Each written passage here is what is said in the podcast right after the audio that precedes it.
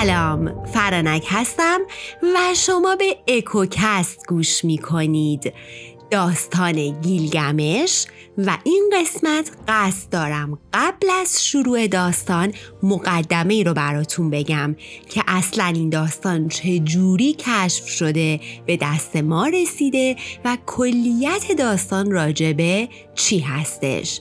پس با من همراه باشید.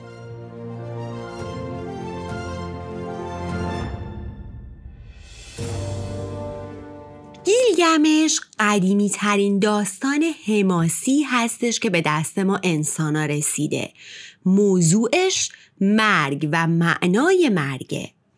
جذابیت داستان گیلگمش از این جهته که از 5300 سال پیش یعنی دوره سومری ها به دست ما رسیده و برخلاف همه داستانه قدیمی که سینه به سینه نقل شدن توسط یه سری لوح گلی و مستند به دست ما رسیده و جذابتر از اون این که توی این داستان ما خیلی از قصه های دینی و آسمونی رو می‌تونیم ببینیم. مثل آفرینش، بهشت، طوفان نوح و حضرت یوسف در حالی که این داستان یعنی گیلگمش قدیمی تر از همه این داستان های آسمونیه و همینه که ماجرا رو جالب می‌کنه پس کاهنای سومری اولین پایگزارای تاریخ و فلسفه بودند.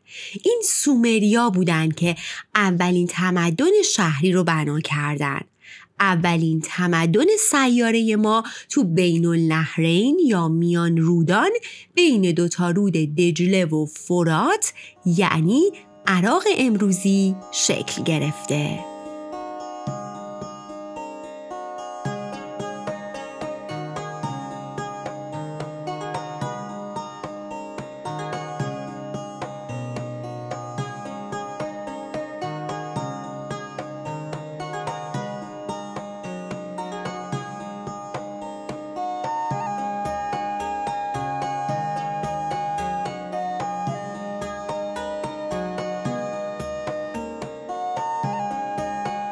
داستان گیلگمش دوازده تا لوح گلیه حالا چجوری اینا کشف شدن؟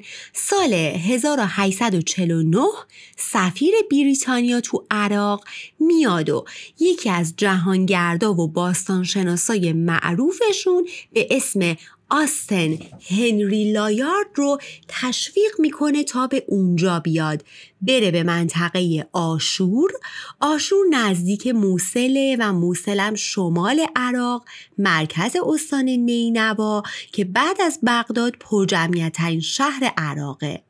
لایارد قبلا به ایران و استانبول سفر کرده بود.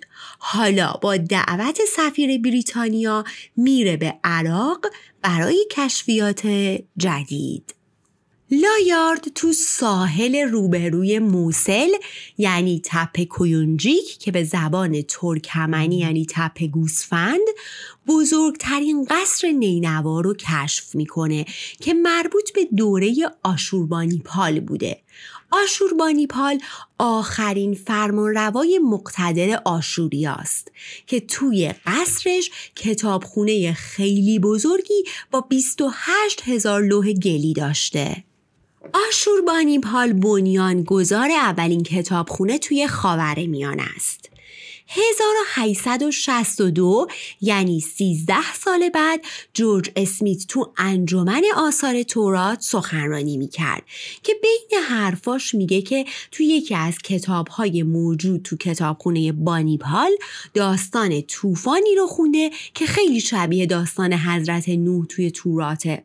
و میگه این لوح جزی از مجموعه شرگونه که بابلی ها بهش گیلگمش میگن. ولی خب اون موقع همه لوح گروهاش کشف نشده بود و داستان ناقص بود.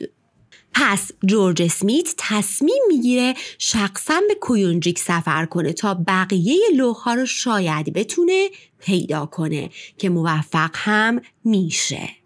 هشت سال بعد یعنی تو 1870 اولین ترجمه گیلگمش رو جورج اسمیت میده بیرون 19 سال بعد یعنی 1889 پژوهشگران دانشگاه پنسیلوانیا تو تپه نیپور عراق سی تا چهل هزار لوح پیدا می‌کنن که بین این لوحها قدیمی ترین متن گیلگمش هم موجود بوده.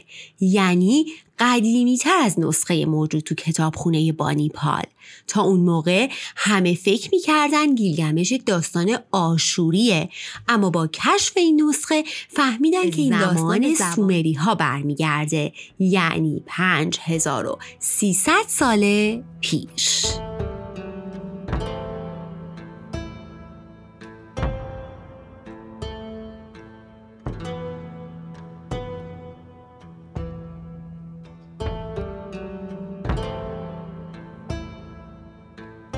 خب حالا قبل از شروع داستان گیلگمش بریم و یکم راجع به اعتقاد سومری ها در مورد خلقت و آفرینش حرف بزنیم. به اعتقاد سومری ها همه چیز از آب سرچشمه گرفته. آبسو، آب شیرین و تیامات آب شور. از مخلوط آبسو و تیامات خدایان پدید اومدن. پس آبسو و تیامات یعنی آب شیرین و شور قاطی شدن و مومو خدای امواج و دو تا مار قول پیکر به نامهای لاخمو و لاخامو به وجود اومدن. از آمیزش مارها انشار بهشت، کیشار، جهان زمینی به وجود اومد. از بهشت و دنیای زیرین آنو خدای آسمان و اعا خدای خرد به وجود میان. بعد از آنو انلیل خدای سرزمین ها و ایشتار خدای عشق پدید میاد یعنی آنو میشه پدر انلیل و ایشتار اما خدایان جدید خیلی پر سر صدا بودن و باعث ناراحتی آب شیرین و آب شور میشن یعنی آبسو و تیامات. و اونها نمی‌تونستن استراحت کنن.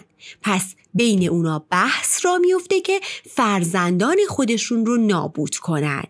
این وسط اعا خدای خرد از نقشه آبسو خبردار میشه و اون رو در بند می‌کنه زندانیش می‌کنه. تیامات آب شور.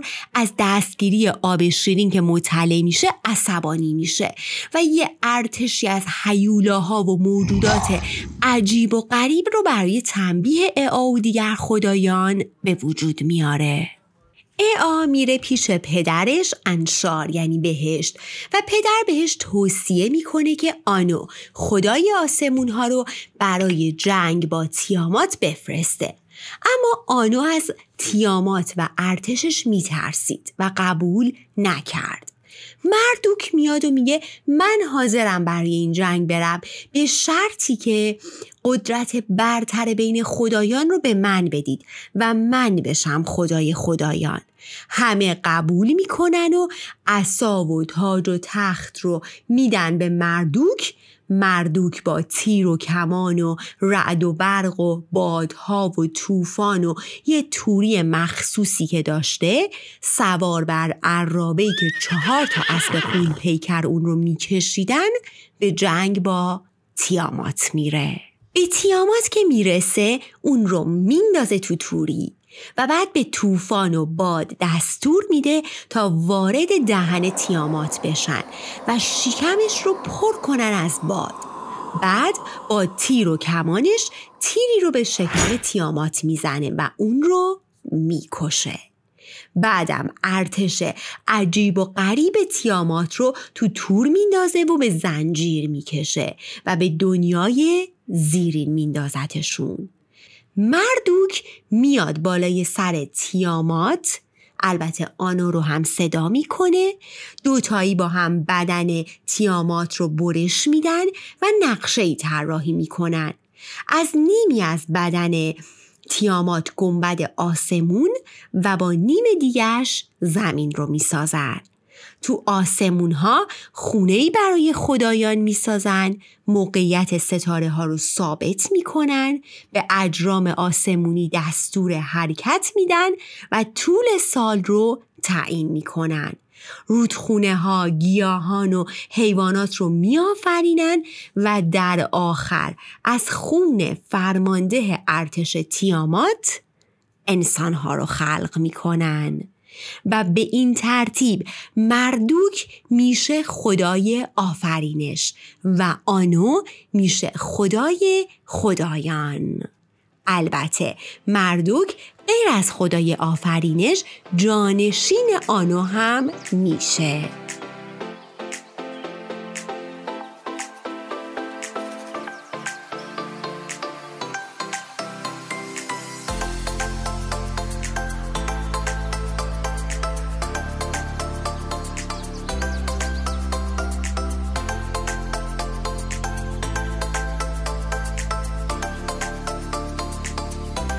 قسمت های بعد هم خواهیم دید که وقتی که خدایان تصمیم می‌گیرن تا کسی رو برای گیلگمش مثل خودش بیافرینن آنو که خدای خدایان هست به مردوک که خدای آفرینش دستور میده تا کسی رو برای گیلگمش خلق بکنه.